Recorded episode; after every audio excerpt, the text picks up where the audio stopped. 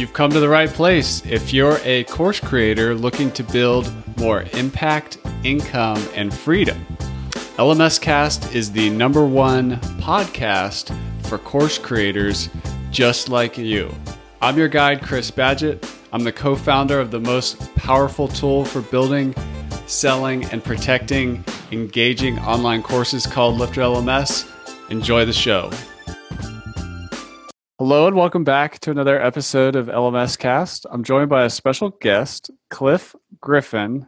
He's from Checkout for WooCommerce. You can find that at checkoutwc.com. Welcome to the show, Cliff. Yeah, thanks for having me. Uh, I'm really excited to talk about with WooCommerce with you and just e-commerce conversion optimization in general. It's really important to the course building and the membership community, e-commerce community, which is the majority of our listeners here. Um, how do you describe uh, checkout for WooCommerce? Like, how do you yes. position it? Sure.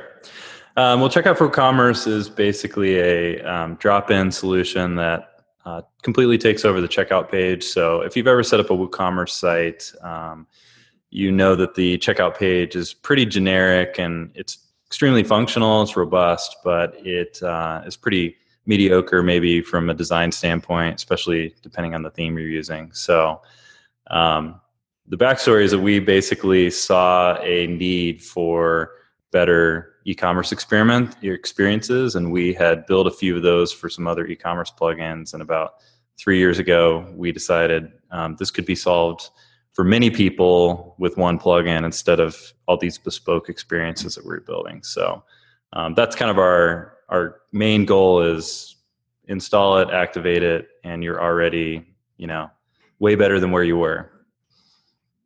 What do you like about Shopify? Like, where is Shopify before you've built this product? Where was Shopify winning over like a WooCommerce experience?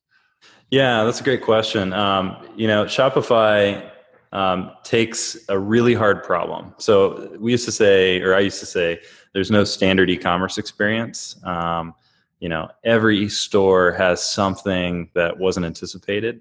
Um, but what they've done is um, kind of force people into in a good way a really good tested uh, e-commerce flow.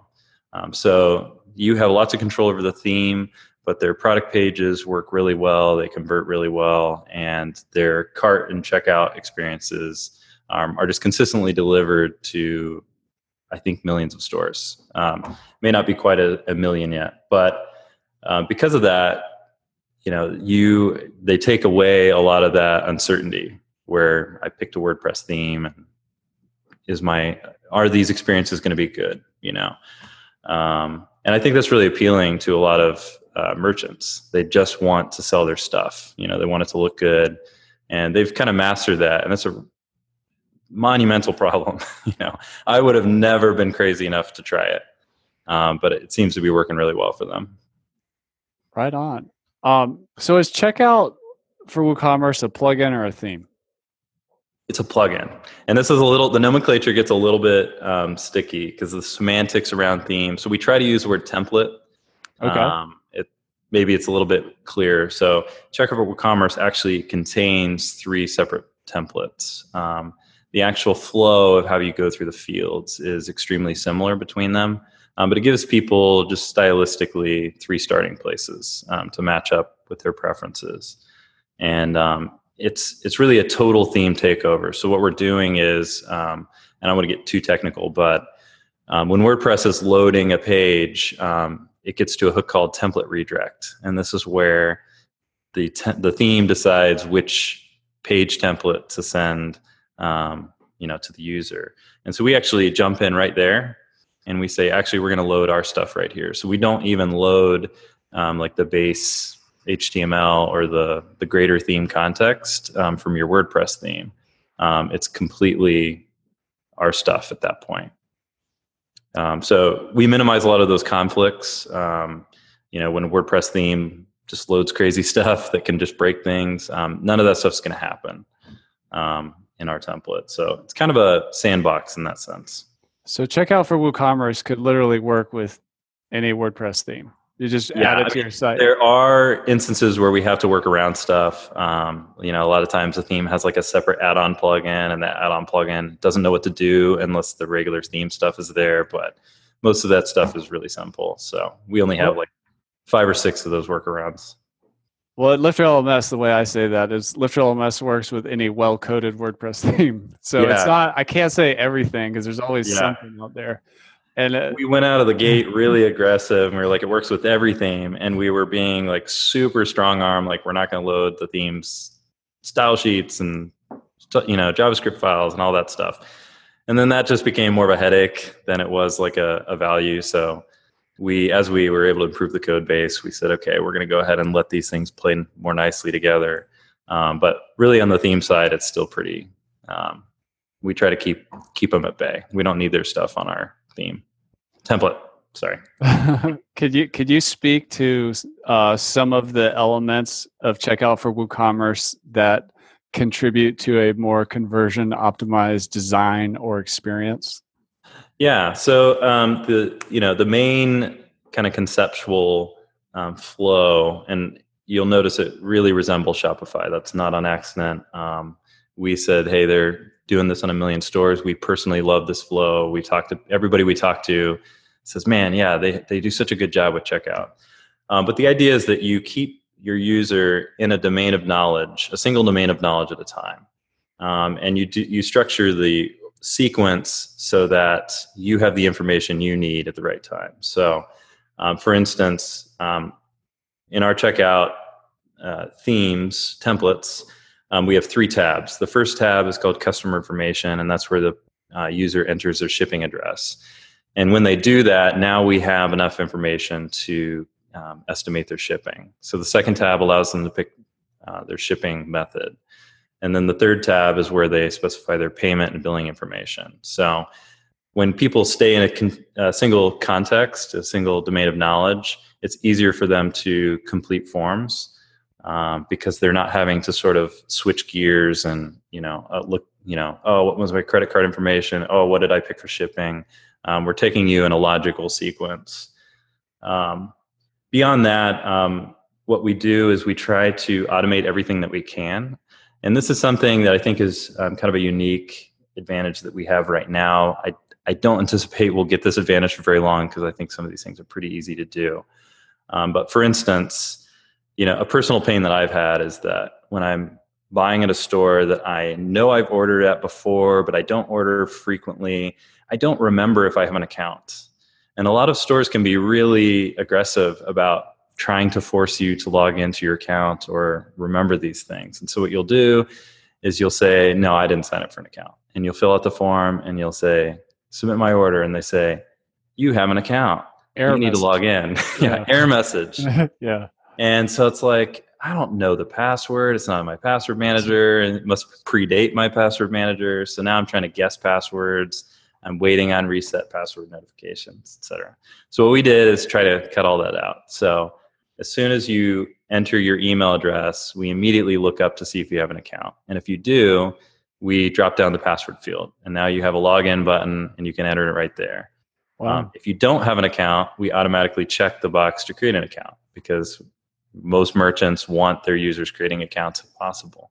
It's easier for the user because now they have a single place to go look at all their orders.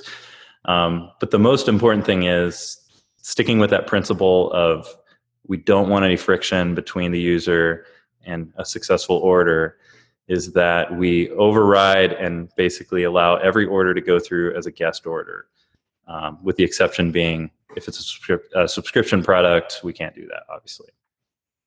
So they can always, always, always order regardless, um, but we automatically show them if they have a account and kind of give them a leg up on that memory work. Um, and then beyond that, like another automation um, that's kind of super easy to do. More people should do it. I'm glad they don't right now. Is that um, it's not hard to find someone's city and state in most cases, especially in the U.S. Um, with their postcode. Um, so unlike most most order forms are structured where it's you put in your country or you put in your uh, your city, state, country, zip. That's kind of the that's how it's on the envelope, and so that's how they order it. Um, we do country, zip, and then we automatically immediately fill in your city and state if we can find it. Um, there's some really weird stuff on that. You can't do it in every country because, believe it or not, like post offices in different countries actually copyright that information, and to so to actually store a complete list of these postal codes match up with these cities and states is a copyright violation. So, but you can do it in the U.S. Um, and you can do it in a lot of other countries too. Um, so it's just you know, it. I, I, get mad now when I'm using a normal, you know, even Amazon. It's like just you know this information. Don't make me, you know, fill out three fields when I could fill out you know one. That's awesome. I mean, I literally like there was a company that lost a you know eighty dollar pair of jeans sale that I was trying to complete. I had bought them there like four years ago before my password manager, and like yeah. I went through it. I'm like, all right, which email did I use? And, I, and finally, I was like, forget it. I can't. I'm just trying yeah. to buy it, and it wouldn't let me buy it. And I'm like, yeah, that's, that's a bad user experience. Yeah, it's uh, you know, e-commerce is complicated. It's hard. You know, like I said earlier. So I get why a lot of these things are end up so poorly, especially when it's designed by committee and um, you have all these like lesser business goals that end up sort of taking over the whole experience. You know, and a lesser business goal could be like we want everyone to have an account, and uh, sometimes the exact wrong answer fills in, which is well, we just won't let them purchase unless they can remember their account information. You know. Um, yeah but making money should be your real goal. So it's just you know you're uh, it's like a pyrrhic victory. You won the battle, you lost the war. Yeah. Well, this I mean this is really interesting, and I was just pulling some numbers. Um, I think you said Shopify had something around a million stores. Yeah, I, I I wanted to say it was over a million, but then I had a memory that maybe they were still in search of that well, I saw 500 active stores, 500,000 active yeah. stores as a recent stat. But okay. I went to WooCommerce and there are over 4 million installs of WooCommerce, which is really amazing yeah. to me. Um, just how big the WooCommerce it's crazy. Yeah. ecosystem is. And I've used WooCommerce for a very long time, probably a decade. And the interface it, it was always like lagging behind the hosted solutions. Mm-hmm. But again, that's the beauty of like WordPress and the ecosystem is you could come in and you could focus exclusively on this experience and build on top of that and optimize it. I mean, I'm sure yeah. WooCommerce is just scrambling to keep it all together and not lose anybody's yeah. money and whatever. The design yeah. is not their top priority. And experience. And, well, it's it's really hard for them to fix because um, they have this technical debt, you know, of this these templates have worked a certain way for 10 years you know? And so if you you know pull out the rug you know from underneath everybody um, you're potentially disrupting 4 million stores. So they have to be really careful. I do think that they will eventually address this stuff but um, i do think it's also good that they're they have sort of left this large area for themes and plugins to improve yeah, that's a that's a great point. And if you look at themes, um, who do design in general, there are some WooCommerce specific themes out there, but not every theme gives attention to WooCommerce. I mean, it gets more yeah. attention than a lot of other plugins because it has a large user base. But uh, when you yeah, see plain, plain Jane WooCommerce and the purple buttons and everything, it's not bad. Yeah. But it's it looks a little out of place with the theme usually. It's yeah, I themes have to be the hardest development of all the kind of WordPress ecosystem products. You know, themes have to be the absolute worst in terms of the sheer number of the sheer amount of exposure you have to niche problems. And I think that e-commerce is just doubling the size of that. You know, when you you when it break really get down to it, there's so many things you have to be careful of in e-commerce. Um, and so we've actually had a couple of like you know pretty major themes you probably would have heard of reach out and kind of you know approach us on whether we wanted to be acquired and things like that because i think themes are looking for solutions to not have to deal with this probably pain point in their ecosystem of they're constantly having to fix issues on their unique you know checkout flow and that's not really their main business. Can you speak to um, some of the plugins that, that it says that uh, checkout for WooCommerce works with the plugins you love, like PayPal or Stripe, Woo subscriptions. Like, what does your checkout do in relation to those things? Does it just know yeah. which fields are coming because of them and it's ready for them? Yeah, this is the we need to update that list for sure. Um, that was kind of what we launched with, but uh, you know, this is the hardest problem that we sort of carved out because we're so opinionated about how the experience should work. Yeah. We were that put us at odds with a lot of the defaults of how WooCommerce usually handles the template. Okay. Um, a good example of that is um, in our flow, like I said, the shipping fields come first. And then yeah. on the payment gateway or the payment method screen, you have a toggle that says, you know, use my shipping address, you know, as the billing address or specify a different billing address. Well, that's the exact opposite of how WooCommerce does it. Um, but the problem is it's not, it's kind of the opposite and also different. You can't just say, well, um, you know, just mean the opposite of that flag that WooCommerce already has because it doesn't really mean the opposite of that exactly. Um, so what we have to do, and, and, also, you know, there's all these hooks throughout the template. Um, well, we can't really add parity for all those hooks because the hooks just mean different things because of the context around them. So um, if if there's a hook that's like before billing details, um, that means before billing details, but it also probably means something else specific to how the WooCommerce checkout's laid out, which is we want it at the top of the screen and it wouldn't be at the top of the screen in our flow. So, um, and st- we couldn't just add all those hooks that already exist. We added as many as we could, and it's been a process of experimentation. Like, let's add a hook, launch it, see how many things, how many unintended consequences there are, and then we have to deal with those. Um, so we're trying to basically synthesize this functionality, and so most of the time it's pretty easy you know? So we take a plugin and they output a field on the page. And when the user installs it like hey this field's not there. And so we just take a look at the plugin we see oh they're outputting on this hook and we basically just add that same function on our own hook and problem solved you know? Most of our compatibility we separate them out into classes usually they're like 15 lines you know which is really just mostly scaffolding so um, there are edge cases that take a lot more work. Sometimes we even have to like pull in JavaScript, but it's it's all about our commitment to um, the design first. You know, yeah, we don't, you know, we don't want to just have like um, sort of an, an average mediocre implementation of anything we add. Um, we want to make sure that it fits the whole ecosystem, and so that does create problems. Like, um, so one of the things we do if you have Stripe is you can have an Apple Pay button and a Google Pay button, things like that but we want all those buttons to look the same. Yeah. You know, so now there's, you know, we use uh, PayPal for Commerce, which is a fantastic um, PayPal gateway. It's free. Um, and they do a really good job with the smart button. Um, but what they can't control is the fact that PayPal puts all their smart buttons in one iframe.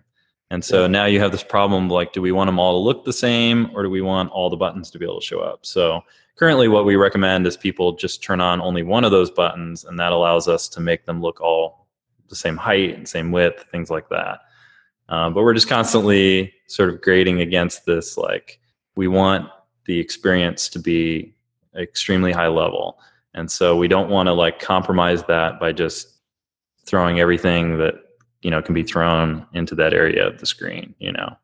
Because um, a lot of those defaults are pretty bad. It's like you know pay faster and like advertisements basically. Oh, billboards. Yeah. and we don't want that stuff. We want to just have like an area that has um, payment request buttons that are a faster way to check out yeah well that's that's awesome and that shows a lot of maturity and advanced design opinion because it's all about on the far side of design it's about minimalism and taking things away and unification yeah. um, that's really cool. And and I, I find when it comes to things like e-commerce or business models or design, especially e-commerce where we're kind of product focused or LMS where we're kind of learning mm-hmm. focused, mm-hmm. it's like let's keep it minimal and keep the focus on the product or the course and not get too carried away with uh, things that don't really matter that much in the grand scheme of things. Having a nice Woo subscription, WooCommerce checkout with Woo subscriptions, clean checkout. That's that's Mhm. really what you want. Yeah. you know, keep it simple.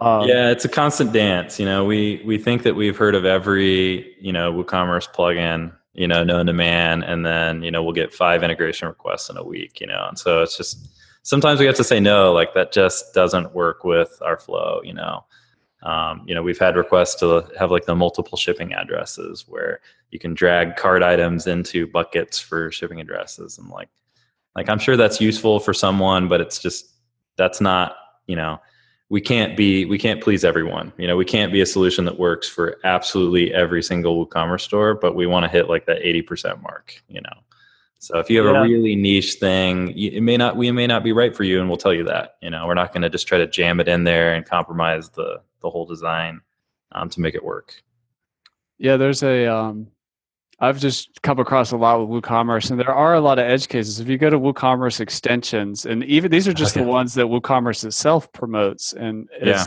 uh, puts out there, not necessarily made by them. And there's a lot more after that. There's so many edge cases like, well, buy a gift for somebody else, or name your price, or yeah you know, all the all it's, these it's things. infinite yeah. it's it's amazing and terrifying Well, that that actually leads to my next question. What do you love about WooCommerce? Yeah, so um, I think the biggest thing I love about WooCommerce is just um, because there's four million people all contributing or contributing by using it. Um, there's just an amazing ecosystem around it. So you think of any problem, and it's more likely that someone else has solved it and solved it at scale. You know, they've developed a product that people are using and are, being updated than not. You know, in the past when I've used smaller e-commerce plugins, you're just constantly custom building modules. You know, um, so in a recent store we built, for example, you know, they wanted to have all their variations show up as single products in the grid. They it looked too small when they're they have like three products. Each each of those products have like 20 variations, and they wanted to be able to show it all up. You know, like the normal shopping grid.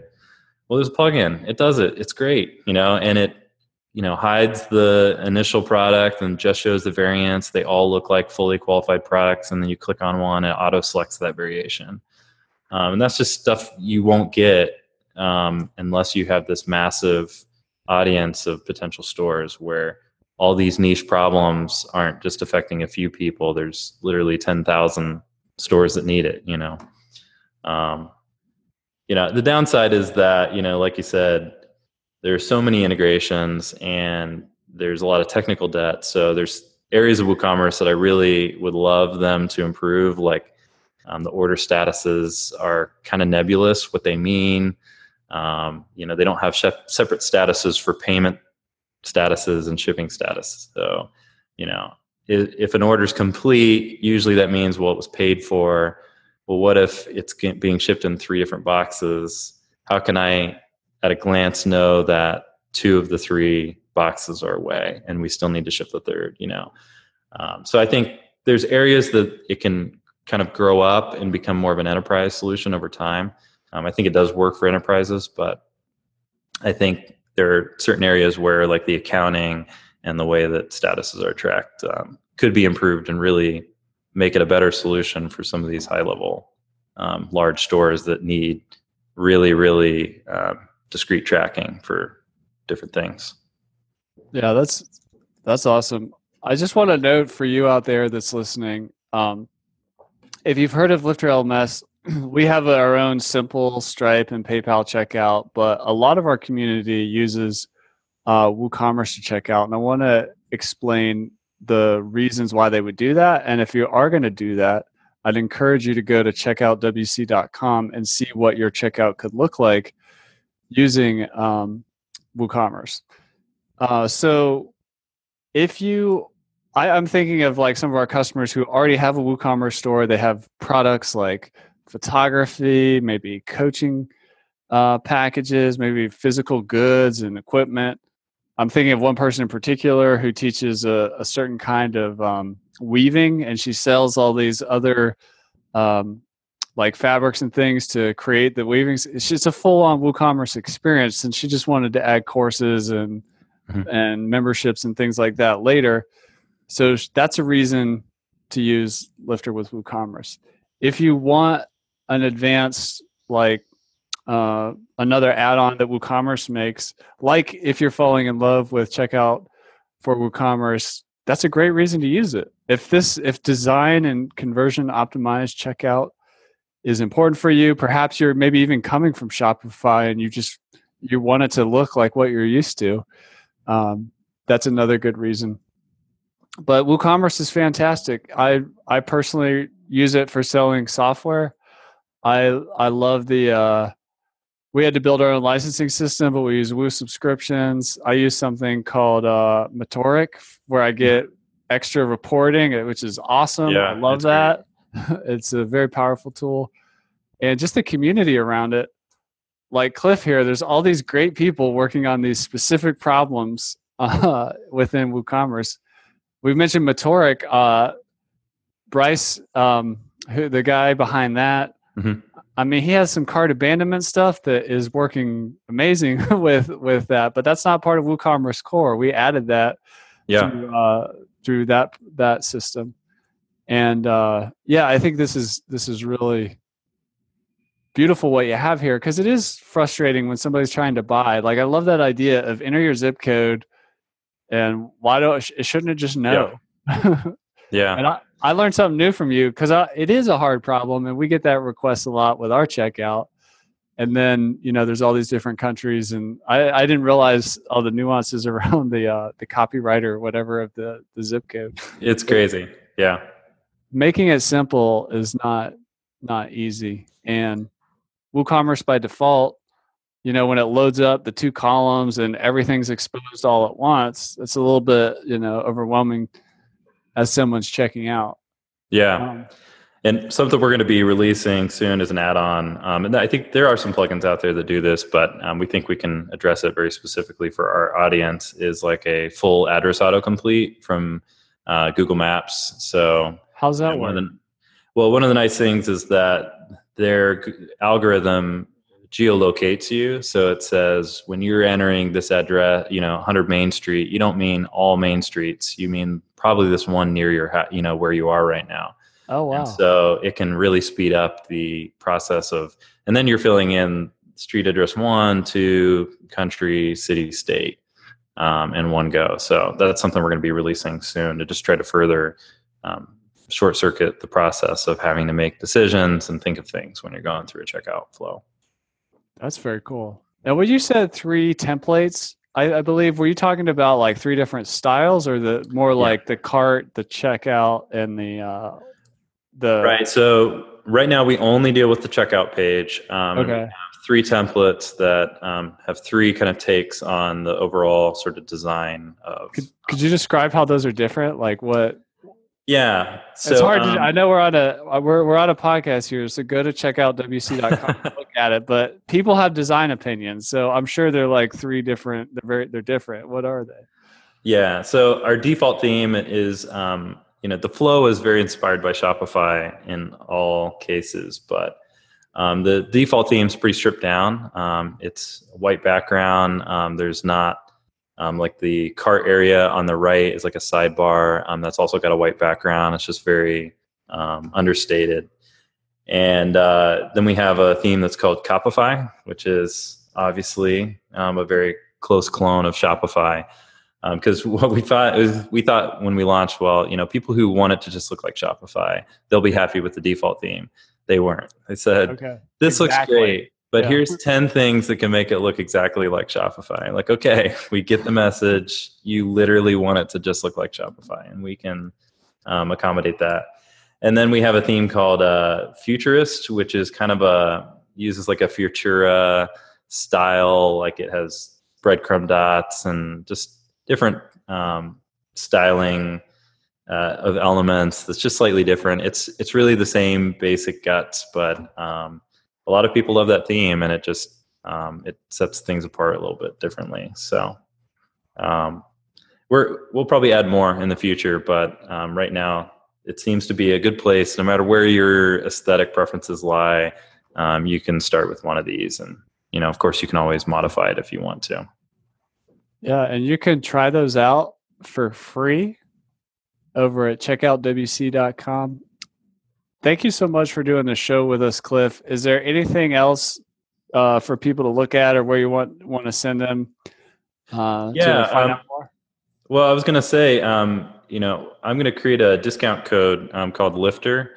Um, so if your audience wants to try it out for a, a seven day free trial for everybody, but if they want a 10% off, um, they Cool. can use uh, discount code Lifter when they're checking out. Awesome. Well, thank you so much for that. And um, this is amazing. I'm really excited about it. And I hear people talking about uh, they just want smooth checkout. And I'm really glad you're working on this problem and it looks beautiful. So thanks so much. I really appreciate it. And thanks for the generous coupon. Well, thanks so much for having me on. It was a it was great. And that's a wrap for this episode of LMScast. I'm your guide, Chris Badgett. I hope you enjoyed the show. This show was brought to you by LifterLMS, the number one tool for creating, selling, and protecting engaging online courses to help you get more revenue, freedom, and impact in your life. Head on over to lifterlms.com and get the best gear for your course creator journey. Let's build the most engaging, results getting courses on the internet.